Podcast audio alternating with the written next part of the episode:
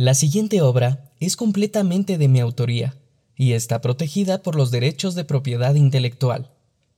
Reverso, por Fernando Riveros.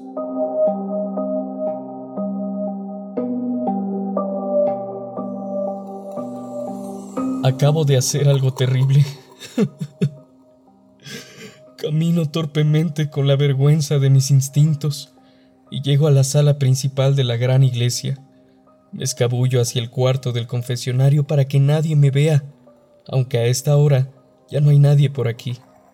Cierro la puerta y comienzo a llorar inconsolablemente, mientras el espejo que está enfrente mío me confiesa que soy un canalla. Toda la gente que llega aquí seguramente se mira con la misma vergüenza de lo que son o de lo que se han convertido.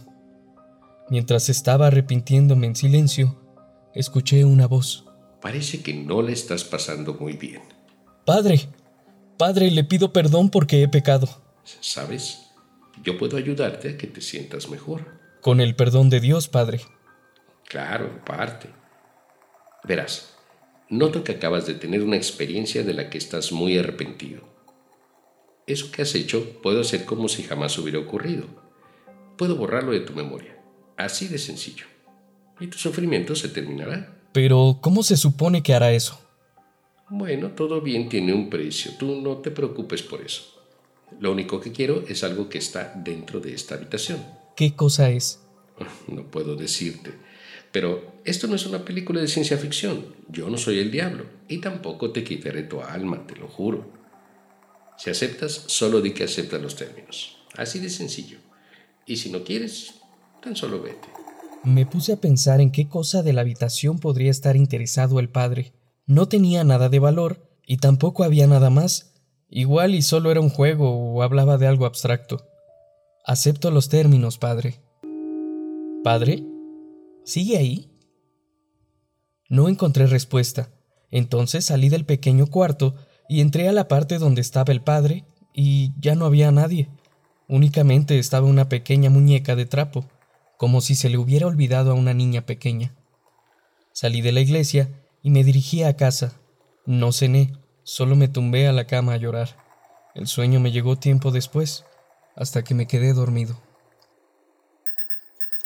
Mm, wow, sentí como si me hubiera dormido años, pero pero es tardísimo. Ahora mismo salto de la cama, bebo algo de café, me baño y salgo hacia el trabajo. Llego a tiempo a la iglesia para ponerme mi casulla y mi estola para dar la primera misa del día. El tiempo se me ha ido volando. Ya es la hora de la comida. Mi aprendiz, el monaguillo Arturito, me ha evitado todo el día. Pareciera como si me tuviera miedo. Lo reprenderé un día de estos. Salgo en busca de algo de comida. Está nublado, se me antoja un rico guisado de rajas en crema de la fonda de la esquina, así que camino hacia allá para pedirle a doña Lupe una comida del día. Sorprendida, me dice que no tiene ni diez minutos que me había retirado de su fonda, que era imposible que volviera a comer. Yo le di un poco el avión porque la verdad tenía mucha hambre y que seguramente me había confundido con alguien más. Entonces le pagué y le pedí que me llevara mi comida en aquella mesa. Los alimentos llegaron y me cayeron de maravilla. Realmente tenía mucha hambre. Antes de dar los últimos bocados, enfoqué mi atención en la noticia de la última hora en el televisor. Un hombre asesinó y extrajo la melanina del cuerpo de un hombre. La melanina es un pigmento que el cuerpo produce orgánicamente y le da el color a nuestra piel, pelo y cabello. Nadie tiene idea de cómo lo hizo. Es prácticamente imposible hacer eso. La identidad del asesino se confirmó gracias a dos testigos del lugar. Su nombre es Manuel Ávila Moreno, el padre de la iglesia de San Lorenzo. Automáticamente, al escuchar el nombre, las personas en la fonda voltearon a verme, pues yo era esa persona a la que estaban buscando. Pero ¿cómo era posible? Si yo no había hecho tal cosa. Me levanté y salí de la fonda. Tomé un uniforme naranja de un barrendero que lo había dejado junto a su carrito de basura y me escondí en un callejón, alejado de todos. Comenzó a llover muy fuerte y me resguardé de la lluvia. Pronto se hacían charcos en el suelo, mientras yo pensaba en qué carajos estaba pasando, mientras mis lágrimas se combinaban con las de la lluvia, que poco a poco iba calmando. Mis rodillas débiles tocaron el suelo, mientras mis manos sostenían mi cuerpo, y cerré mis ojos por un instante. De pronto, la lluvia dejó de caer y abrí mis ojos frente a un charco que se había formado y noté que... que no tenía reflejo. Me levanté, busqué mi reflejo en las ventanas de los locales. Nada. En la cámara selfie de mi celular. Y tampoco hay nada. Hay un doble perfecto mío por ahí que se había robado mi reflejo, mi imagen, y tenía que encontrarlo. La policía pasaba muy seguido.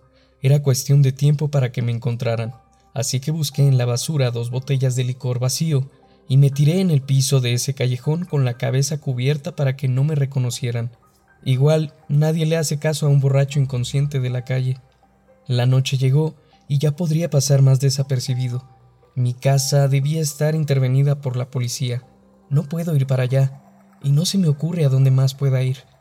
Debo encontrar a mi reflejo, el único lugar al que se me ocurre que podría ir es a la iglesia de San Lorenzo. Cuando me siento perdido, voy al confesionario para pensar. Así que rompo la botella de licor que tenía y tomo un pedazo de vidrio muy afilado.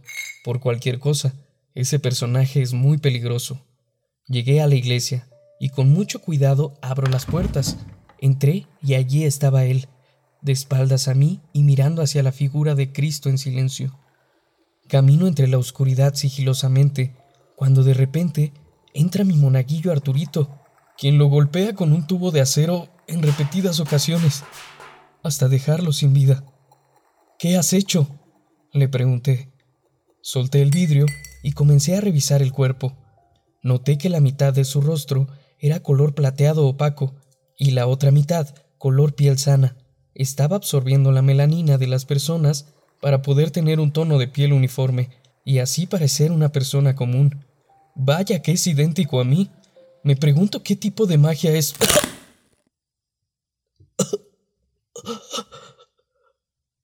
Arturito me apuñaló directo en un pulmón.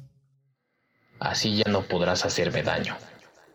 Me tiro al suelo, pues todas mis fuerzas se me escapan del cuerpo. Arturito se aleja de todo.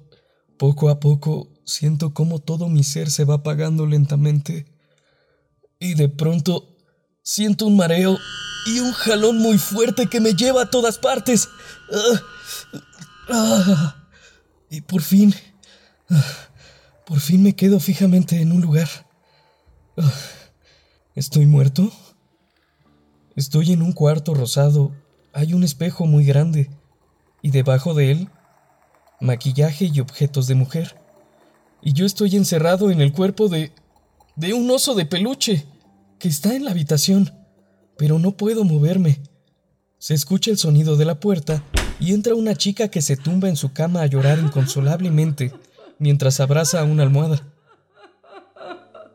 Yo no quiero quedarme en este cuerpo, me dije a mí mismo. ¿Quién está ahí? Parece que no la estás pasando muy bien. ¿Sabes? Yo puedo ayudarte a que te sientas mejor.